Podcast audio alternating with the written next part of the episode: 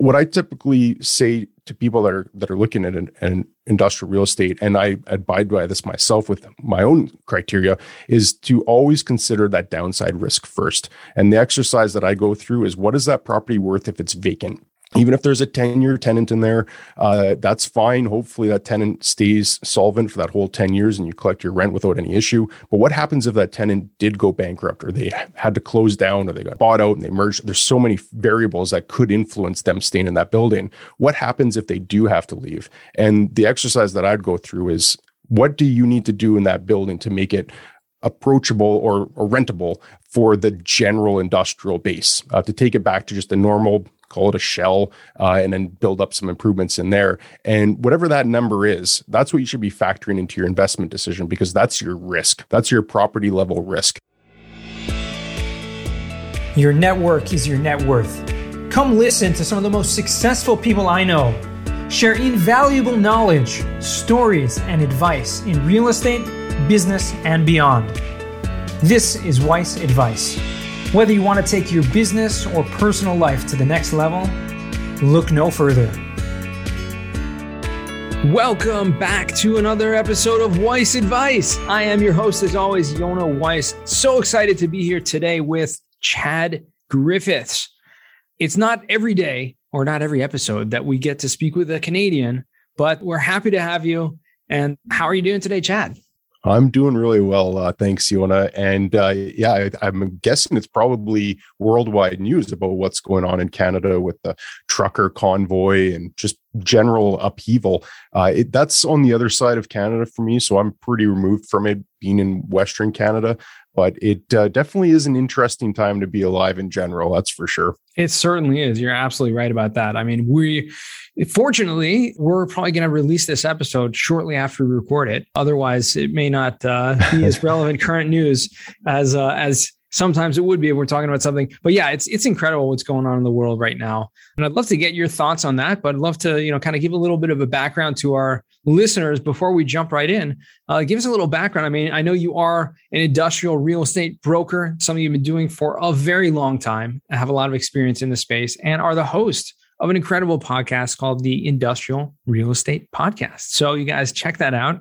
Uh, it's on YouTube and all other platforms. So uh, give us a little background on how you got into industrial real estate. Yeah, thanks, Yonah. And, and it was an honor to have you on that show as well, where we talked about podcasting and tips that people could do to either get into podcasting or be a guest on it. I love that interview. So that, thanks again for uh, being a guest and bringing that up. Yeah, uh, I started we'll, in. We'll put a, oh, we'll put a link to that. I was just going to say we'll put a link to that episode in the show notes over here because I agree. I think I got a lot of feedback from that as well. That you know we shared simple and you know steps and tips to people mm-hmm. that want to be a good guest on podcasts. And, uh, you know, I, I, think a lot of value from that. So thanks. So sorry to interrupt you. Go right ahead. How did you get into no, no, that, that was great addition to that as well. Cause I agree. It, it, was, it was a great episode. I really enjoyed that one. So I started in uh, 2004, actually, I, I originally had bought and sold a couple houses with some friends, didn't really make a lot of money on it, but saw an opportunity to do it as a profession. So I joined as a, as a residential agent in 2004, did it for a year, didn't really see a long-term outlook for it on something that I could do for a long time and be mm-hmm. passionate and be happy about. So I transitioned to industrial real estate in 2005. So I guess we're 17 years now, which is kind of crazy to think about that I've been doing the same thing at the same company now for 17 years. Wow. Uh, and along the way, I started actually buying uh, properties myself. Uh, so I bought the first one with a partner in 2014. And with various other partners, we've since added a property every year. Uh, so we've got a, a, decent portfolio going right now. And, and the goal is to continue adding one as long as banks continue to let us borrow money. and are those all those properties that you've invested in over the years? Are they all in Canada? And should I, I just guess follow up question on that is is your brokerage focused solely in Canada? Well, so I'm with a company called NAI, which actually is a global company. There right. are offices all over the world. I'm pretty sure we have an office in in Israel, if I'm not mistaken, as well. Uh, definitely uh, are a lot in the East Coast. So where you travel back and forth in yeah. New Jersey, we're a heavy presence there. We're a franchise though, so it's we're a local locally gotcha. owned office. There's five partners, uh, uh, myself and four others that own the brokerage and we just pay a franchise fee to to NAI. Gotcha. And we get to benefit from the power of the network, having offices all over and just being able to call somebody up that we know is affiliated with the company. Uh, but yeah, we we mostly focus on industrial real estate, which was how I actually got into the industry. I didn't even really know what industrial real estate was when I wanted to get into it. I I thought office towers and shopping centers and you know that glamorous commercial real estate right. that people think of. And the office is just the the roots going back all the way to 1966 have been heavy and industrial. So it's just serendipitously I stumbled into industrial real estate and that's what I've focused on. My properties that that I've invested in are all within a 15 minute drive of my office. And that's partly just from comfort level. I know right. the market really well. I get opportunities that come across my sure, desk that as a broker. That, that, yeah, yeah, as a broker. And, and I just I feel most comfortable with having it in my backyard essentially, where I can zip over to a property if I needed to. I can keep a close eye on things firsthand perspective as opposed to re- relying on a property manager in another city so it's it's worked for me. It's not necessarily the best strategy for everybody. Some people like to diversify and not be specifically invested in one market uh, right. but for me it's it's worked well. So you're in british columbia that that that market? One province over. I'm in in alberta. So alberta, it's uh, okay. yeah if you're familiar like banff and jasper like some of those the canadian rockies there i'm sure. not far from from there. Okay yeah awesome. We actually had uh uh, one previous guest on the show from Alberta, uh, Ava Benesocky, who now she's in Vancouver, uh, the multifamily Canadian passive investing group. But yeah, she was originally from Alberta. So that's that's great. Great to great to hear that you know there's really you know industrial real estate everywhere. Really, real estate is is it's a worldwide, it's a global thing. But maybe, you know, you mentioned like you didn't really know what industrial real estate was. Well, why don't you give our listeners just a background? Like, what is industrial real estate? And I know it's gotten a lot of news lately in different forms and has become one of the most popular asset classes out there of late. But give us a little kind of breadth uh, in depth of what what industrial real estate encompasses? Yeah, that's a great question because you're right. There, in the 17 years that I've been in this industry, I've never seen so much attention given to industrial real estate.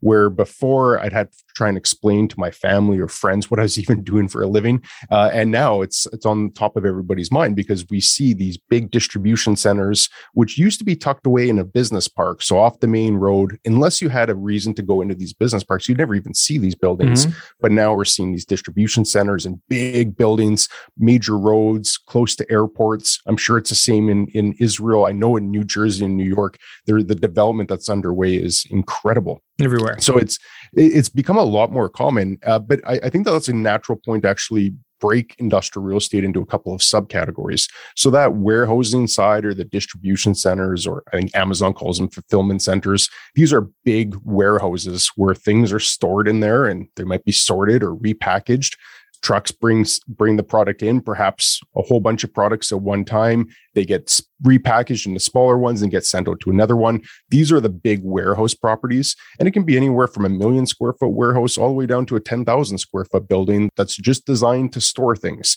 the next category would be manufacturing properties. And you could also think of these as like a factory. And the factory goes back to the Industrial Revolution. There's us actually reading a book the other day about Richard Arkwright, who invented the water frame. Uh, but what he's uh, perhaps even more known for is the idea of making a factory, about bringing a whole bunch of people to one building. This was in the 1700s, late 1700s. He had 200 people working in a building, just weaving the yarn so it, that factory idea of manufacturing things anything could be made it could be that water frame of spinning yarn right. 250 years ago, all the way up to something more modern, such as the Boeing factory, which the outside of Seattle, it's in Everett, Washington. Uh, it's a four million square foot building. To like wrap your head around how big four million square feet is, it is it is almost incomprehensible to visualize. But it's a four million square foot building where all the raw materials come into the building. They're manufactured, assembled, produced. Oh, comes a Boeing 747 or 757 or whatever they're making these days, and that gets shipped out to the to the end customer. So that's a manufacturing property or a factory. Mm-hmm. Uh, similar, there's a lot of overlap between a warehouse and a manufacturing property, but they are distinct. There's different elements about both. You can imagine the Boeing factory is going to have much higher ceilings. They're going to need to have a whole lot of power. They, they've got cranes, they've Yeah. got specialized machinery in there. There's equipment and uh, robots and everything going on in there. It's it's an elaborate system. Whereas a warehouse might just be forklifts putting pallets onto racking, retrieving as they need, storing and, and going back and forth. So Gotcha. there is some overlap. Both would be industrial real estate, but there are distinct differences. Yeah. And then the third one uh, would be flex properties. And flex is everything that doesn't neatly fit into either a warehouse or a manufacturing property. And I, I would define it as a property that has industrial zoning. So in every city, or, or most cities, anyways, there's going to be a zoning ordinance or a zoning bylaw or regulation. The terminology might vary, but the idea is that the city determines what's allowed to be built or used on any individual site. Mhm. And industrial is a very common classification uh, to have in there. So I would call a flex property a building that has industrial classification. There, you're permitted to use that with the city, uh, but it's not neatly a warehouse or a manufacturing property. And there's all types of uses that, that could fall in this. You could see a, a bottle depot could be an industrial zoning. I've seen churches and flex properties.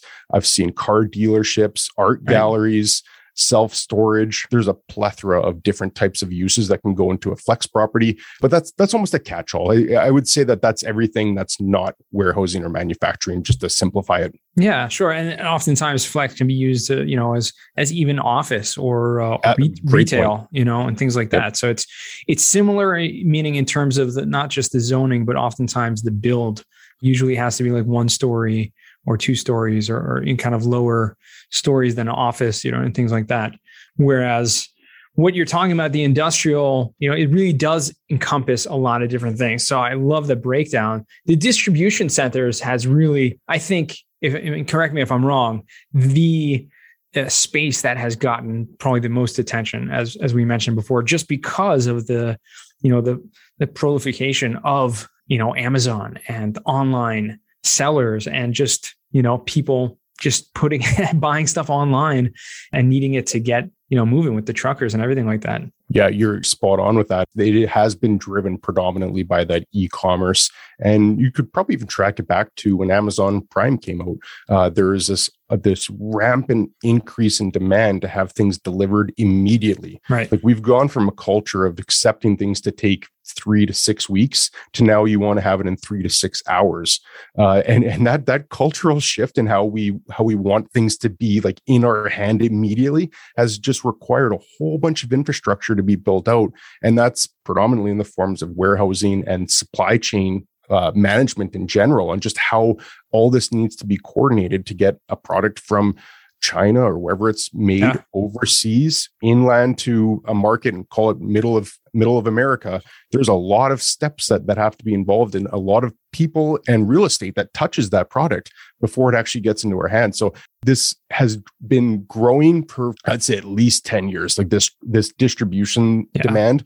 Uh, the pandemic has undoubtedly accelerated it because now uh, for, well, at least for a good portion of time, we were forced to actually have to buy things online. You couldn't even go to a store Yep. for for a period of time, so that that actually forced people's hands. And and I'm I, I'm guessing it's probably similar with you, Yonah. You, you probably know people that were very reluctant to shop online before. They liked the experience of of going to a store and buying it, and then they had no other choice. Right. Now, some of those those people, and, and like my grandparents might be a good example where they would have preferred going to a store. And now that they've adapted to this technology and have realized how convenient it is, it's now introduced that whole new spectrum of the population to e-commerce. So everything that I've been reading and, and following suggests that this could be a demand issue. Maybe demand issue is the wrong wrong word. It could, it could be an acceleration of demand and an accompanying requirement for supply Sure. uh, for more distribution space for the foreseeable future. hundred percent. And are you working more on the the acquisition and, and disposition side of things, or the leasing of existing properties? I'm predominantly on, on the leasing side, uh, although I'm I'm in a market that's about a million people, so I'm not so specialized that I would only do leasing or only do uh, industrial sales. In a market like Chicago that has a billion square feet of industrial space. There's people that are specialized in an, a neighborhood. Right. And that's all that they know is they know one neighborhood and all they do is industrial leasing. So mm-hmm. they're the bigger the market you go, the de- definitely the more specialization you can have. Given the size of our market, I've I have done sales and leasing right now, but I'm predominantly focused on the leasing side though. Got you. And are you finding? I mean, you mentioned the the factories type of warehouses and things like that. What happens? And this is probably a, a, common situation, especially with you know different companies going out of business and and things like that, or mergers happening, where you're going to have a huge uh, industrial space free up, and but it was built to suit. And oftentimes you find this that, you know, have different types of a factory is a great example, right? What are you going to do with this huge factory that was built to suit for, you know, a food production or something like that? And that business, you know, merged or went out of business, something like that. Walk me through some of the challenges you find about, you know, maybe trying to take on a project like that and release it up because your end buyers or your end tenants are going to have different needs. Uh, are they going to need to rebuild out the spaces or, or just find creative ways to do things? Yeah, that underscores one of the main principles that I have when I'm talking to real estate investors is that you need to consider that downside risk that comes with industrial real estate. And you completely nailed it on how there can be big differences between a building that was specifically or, or custom built for one tenant. And then when they leave, and every tenant's going to leave eventually, it's just a matter of time. They could stay five years, they could stay 50 years, but eventually that tenant is going to move on. And you're going to be left with a building that was purpose built for them specifically that now needs to be retrofitted. And we actually did one in our in our market where it was a former glass manufacturer. So a very customized process on how they brought in the raw materials and uh, they, they, converted it to fiberglass. Their process was actually pretty uh, complex and elaborate, uh, but it was glass and, and fiberglass was the ultimate outcome. And you can imagine they had specifically built in things in the floor. So they had cut out massive channels in the floor to allow for these big pits. Uh, in one section of the building had 47 foot ceiling heights, which is way higher than even wow. anything we see in modern standards. Sure. And it was it was so custom built for what they needed to do that by the time we were able to lease it to other tenants, the owner had to spend a considerable amount of money retrofitting the building. Exactly to your point.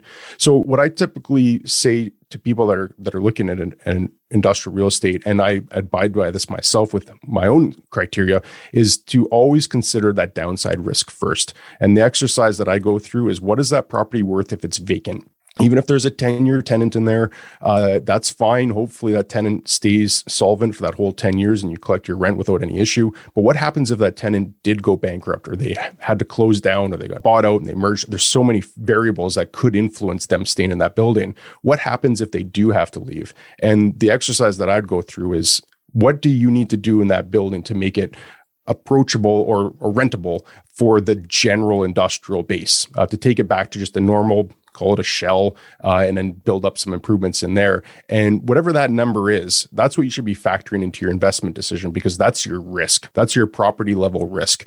It's impossible to eliminate market risk. There's just so many variables that go into that. But property level risk, that's your risk. That spread between what it's going to cost you to buy the building versus what it's going to take you to rectify any of these challenges for yeah. that p- previous use. So that I, I always like to look at that spread. Maybe you do find a tenant that can use the mo- uh, most of the stuff that's already in there and it doesn't require an overhaul and th- then your profit has gone up as a result of lowering that spread but if you're prepared for it and you at least know what this property is going to be worth when uh, it comes up for renewal and how much it's going to cost you to rectify some of those issues then at least you know what you're getting into 100% uh, that's a, a great breakdown of that because i've seen i've seen this challenge come up over and over again like i saw and oftentimes you know you you may take a, a large property like that and you know break it up into different mm-hmm. Different units and different uh, spaces where you can you know lease out different uh, areas to different tenants you know but re repurpose and i, I want to just take that catchphrase of like repurpose and because it is a popular thing that's going mm-hmm. on right now is this something you're seeing in your market as well where you're finding maybe empty shopping malls or empty, uh, you know, things like that, where it's going to be repurposed to uh, uh, distribution or something like that. Yeah, and before I get to that, uh, your point about dividing that up into smaller tenants, that's exactly what we did with that fiberglass building. is we we actually divided that. I think we put five tenants in there total. It's about an eighty thousand square foot building, and we broke it up. Uh, so that's exactly what we did on that. There's there's a growing appetite to look at old shopping centers that that are derelict and aren't getting a return for their investors and converting it into warehouse space the economics are still a long way away from it being feasible in, in hot markets especially like in canada where we've got less retail square foot per capita than the us does the mm. us has a considerable amount of retail space that's just not used whereas in canada uh, like in my market specifically, there's not a single shopping mall that's vacant. Uh, they're all doing really well. Vacancy rates are low, so it doesn't make sense to forego the rental income that you're getting on those right. to convert it to a, a, warehouse. But in in markets where there is a huge demand for that last mile delivery, that that that hub that's close to the re, to the population, so they can get things quickly to the door, there is people exploring looking into old shopping malls it comes with a couple challenges, though. Uh, one, because it's so close to people's houses, you can imagine all that truck traffic come, sure. coming in in and out. That's exactly is, what I was thinking. Yeah, yeah. Like shopping retail tends to be more in the urban centers, yeah. which uh, you know is going to cause other issues. Yeah, that's exactly it. So the, that the whole not in my backyard thing comes into play when when residents are like, well, we don't want a hundred semi tractor trailers coming and going all hours of the day delivering product, and that's that's understandably so. I can see where they're coming from on that. Uh, and then the second challenge is just that zoning. So going back to that part about cities having a zoning ordinance, those properties are going to be zoned for retail use.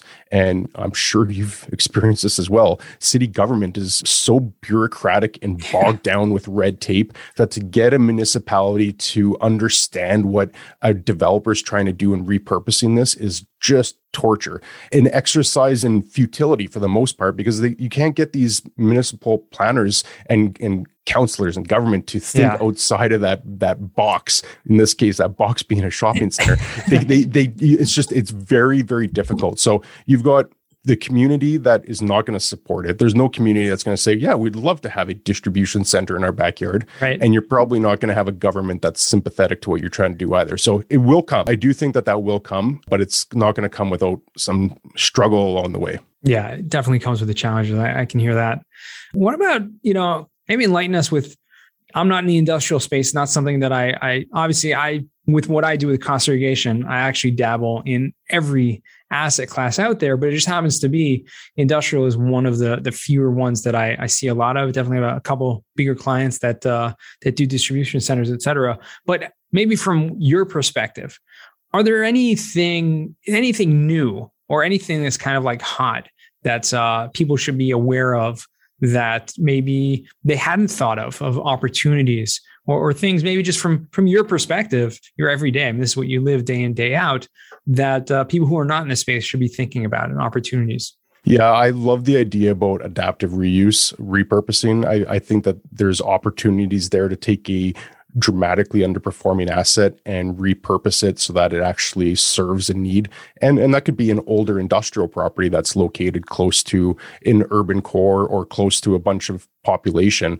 And maybe it's got low ceiling heights and maybe there's some functional obsolescence there that's prohibiting it from making market rents. And someone could look at that building, look to see if the ceiling height can be raised, some of those other issues rectified, and then repurpose it for that last mile distribution space. I think for creative on real estate entrepreneurs out there who who've got the appetite to work through that process, I think that there's a big upside there. Uh, if if I were specifically looking to build out a bigger portfolio than what I have right now, I would be also targeting things within close proximity to major transportation nodes. So anything close to an airport, if if somebody can secure land around an airport, uh, around a rail intermodal yard, which is those are typically where there'll be a main line on the rail, and then everything, all the cargo will come there, and then it'll get transferred to trucks. So that's why it's called an intermodal yard. It, those are hot areas. And mm. my area specifically, there's so much activity going on near those intermodal yards and near the airport that it's difficult to find deals. But if I and I have to uh, suspect that there's markets all over the world sure. where there is a major international airport or an intermodal yard where the real estate community hasn't caught on to that yet. And I would be targeting those areas, whether you could just land bank it for a while or perhaps uh, build out, uh, buy a quarter section and then break those out into smaller 10, 15 acre lots and sell those off. I think that that's where there's going to be such huge demand for uh, for high quality real estate that's just located close to to an airport. And I mean, you can you can appreciate how an airport for people that need stuff quickly, it just has to come by air. It just if you're getting something from overseas, it, it's a 14 to 20 day journey to go over the the sea in a cargo ship. So mm-hmm. it's it's going to come by plane and there's going to need to be massive distribution space in close proximity to these airports. And it's happening all over. It'll be a little bit of that diamond in the rough someone would have to hunt to find these opportunities. If I had scale right now and I could focus on one thing, that's what I'd be looking for. Awesome. Excellent tips. Love it. That's exactly what I was looking for. And it's something I certainly wasn't thinking about, but as you were saying it, it just like put off light bulbs in my head. I was, mm-hmm. you know i i'm going to have to go back and listen to it because it's hard to you know when when you start hearing an idea and you start thinking about different opportunities hard to focus. But that was very insightful. I appreciate that. Uh, i want to transition now chad to what we call the final four. These are four questions that i ask all my guests. And the first question for you is going to be what's the worst job that you ever had so when I was younger and going to going to school during the summer, I worked at a restaurant and I was a bartender during the evening. So my shift was, if I could recall correctly, like five to midnight. And then, and I did that five days a week. And then four days a week, I, I worked at a steel factory as well. And I would have to, I'd have to be at the steel factory at 6 a.m. and I'd work till three. And then I'd go home, have a quick bite to eat, and then go to work and, bartend until midnight. And I was seven days a week. And then there were two days where it overlapped from 6 a.m. till midnight. And the bartending was fun. I really enjoyed that job. So that was probably one of the best jobs I had. That steel factory was oh, so fatiguing. I was always so exhausted at the end of it. And it was just it was hard labor. It was really hard labor. Yeah. But the the fun part about it is that I was I was 19, 20 when I was doing that. I was working in an industrial building. So even though I didn't didn't think I had like a whole lot of knowledge about industrial real estate, when I looked back on it, and I only did that for two months. It was over the summer, so my memory is a little hazy on it. But I was working in an industrial factory, and it was the worst job I ever had. there you go, from from best to worst, from worst to best. Yep. And uh, it's that's incredible. Second question: What's a book you've read that's given you a paradigm shift? Well, it's it's funny you actually bring that up because I was on a call yesterday and I was actually uh, talking about this book. So I have it right here. I don't know if this will my camera yeah, will out of focus, and it's and it's backwards too. But it's called uh, Transfluence, and it's written by a guy named Walt Rakowich. So he used to be the CEO of Prologis, which is the largest property owner in the world. They